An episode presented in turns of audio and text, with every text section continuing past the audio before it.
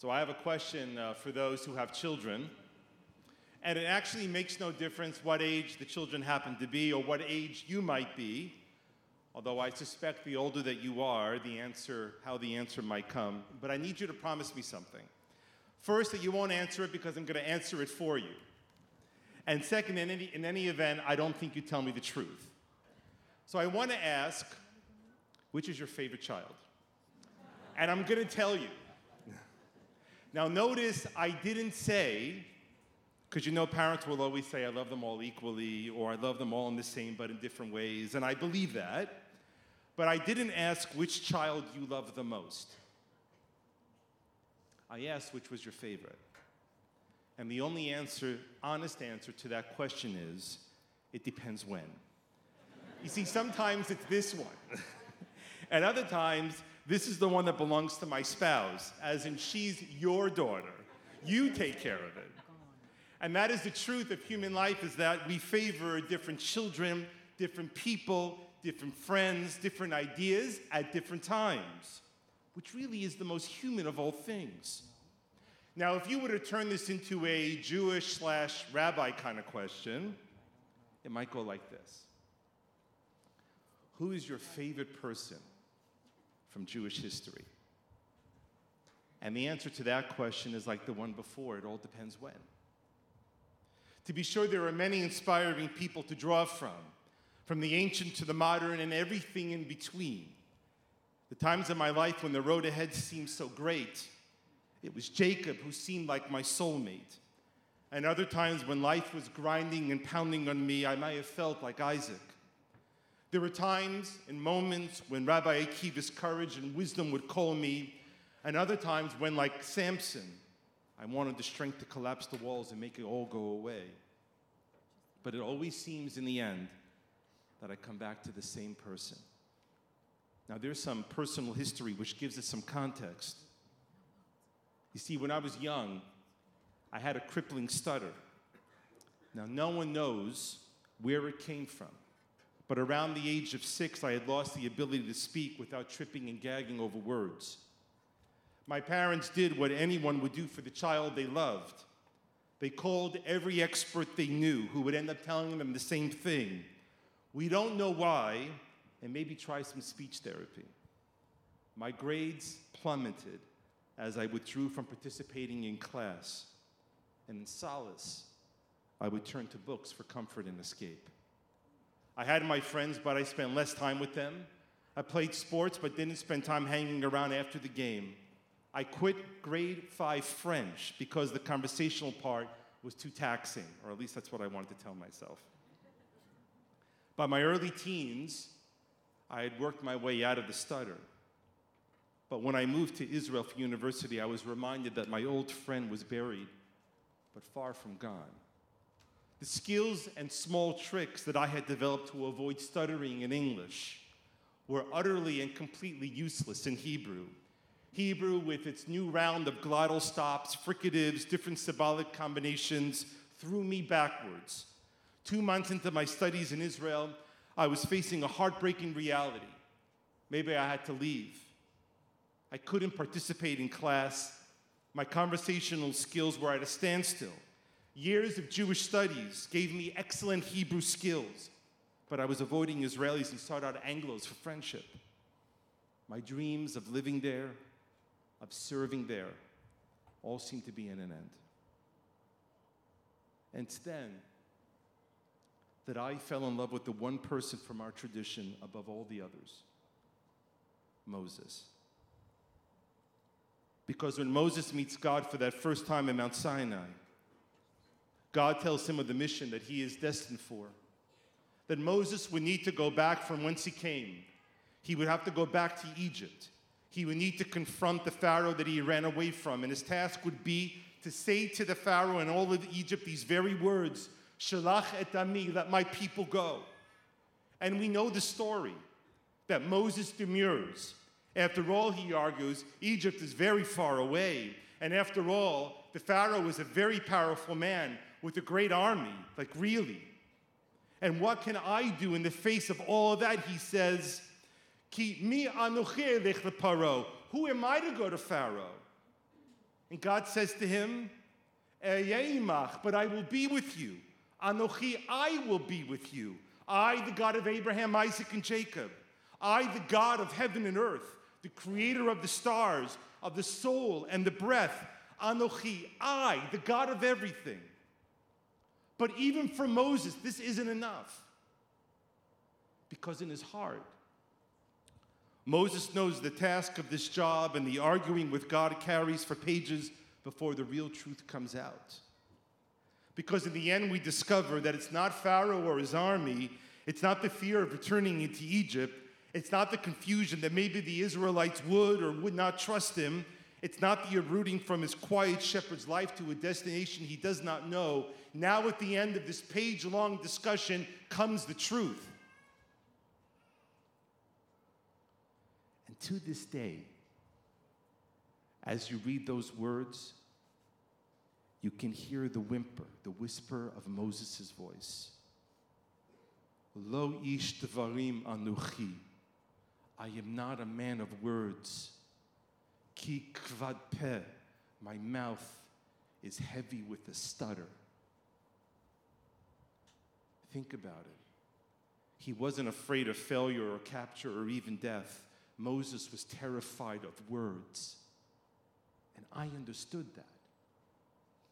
And yet, remarkably, all we have of his life are his words.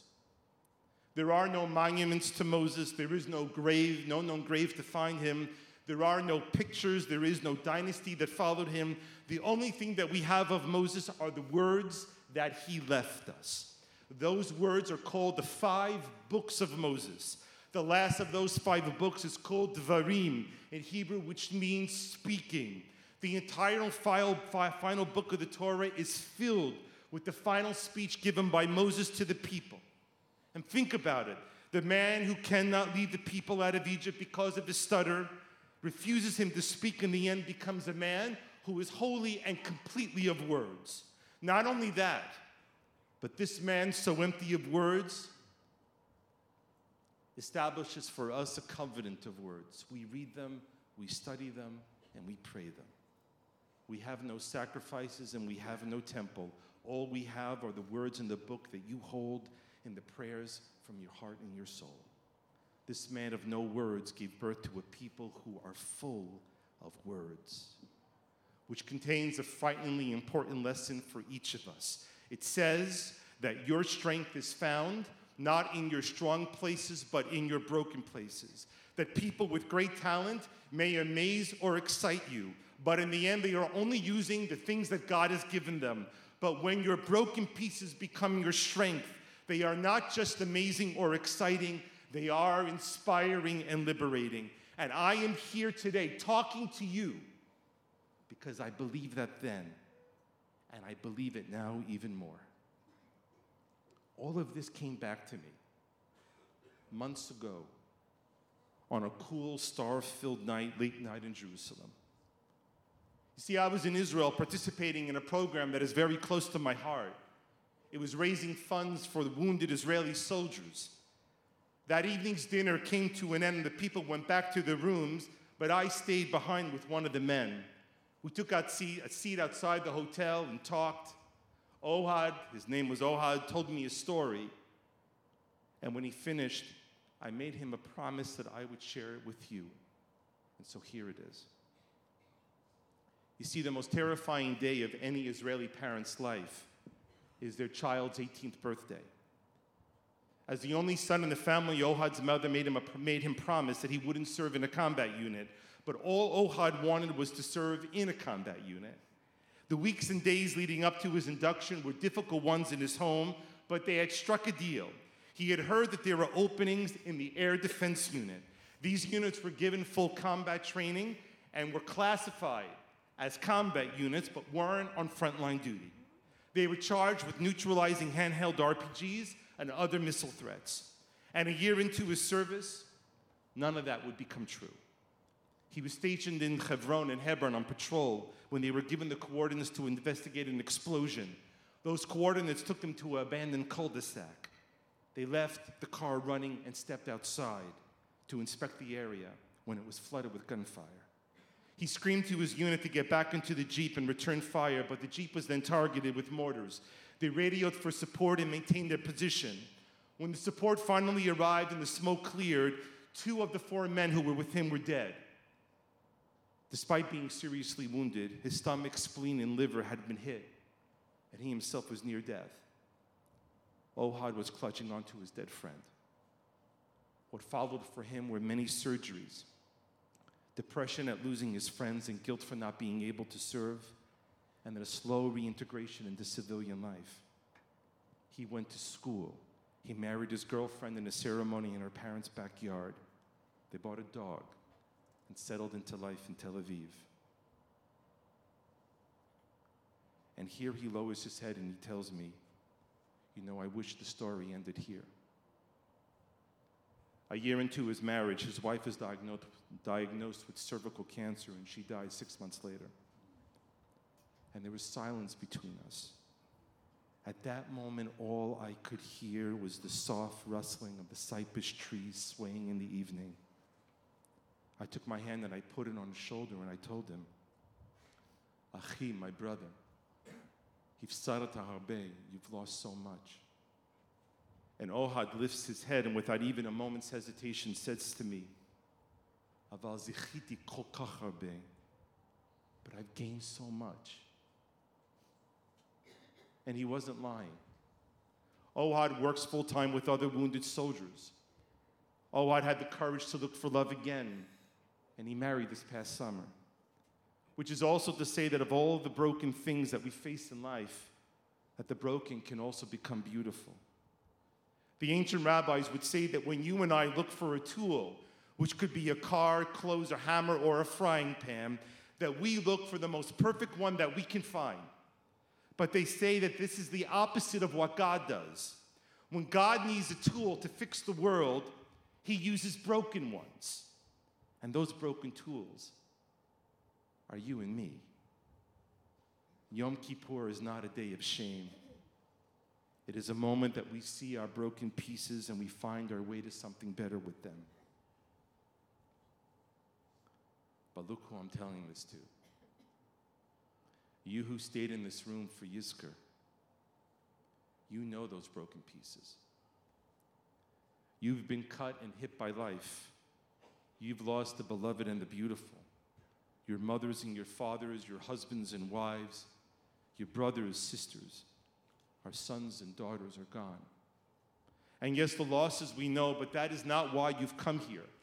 You've come here to remember what grows and lives long after the last touch of someone we love has been lifted from our skin.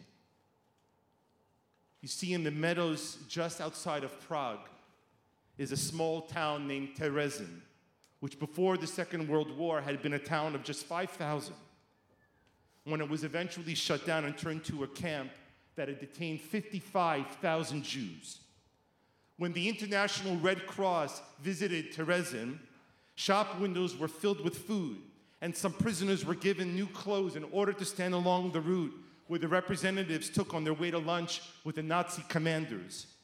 Had the investigators bothered to turn open the faucets, they would have realized that the plumbing was fake. Had they bothered to walk into the stores, they would have seen empty shelves, that food was only left in the shop windows. But the real indictment of life in Terezin is seen in the poetry and drawings of some of the 15,000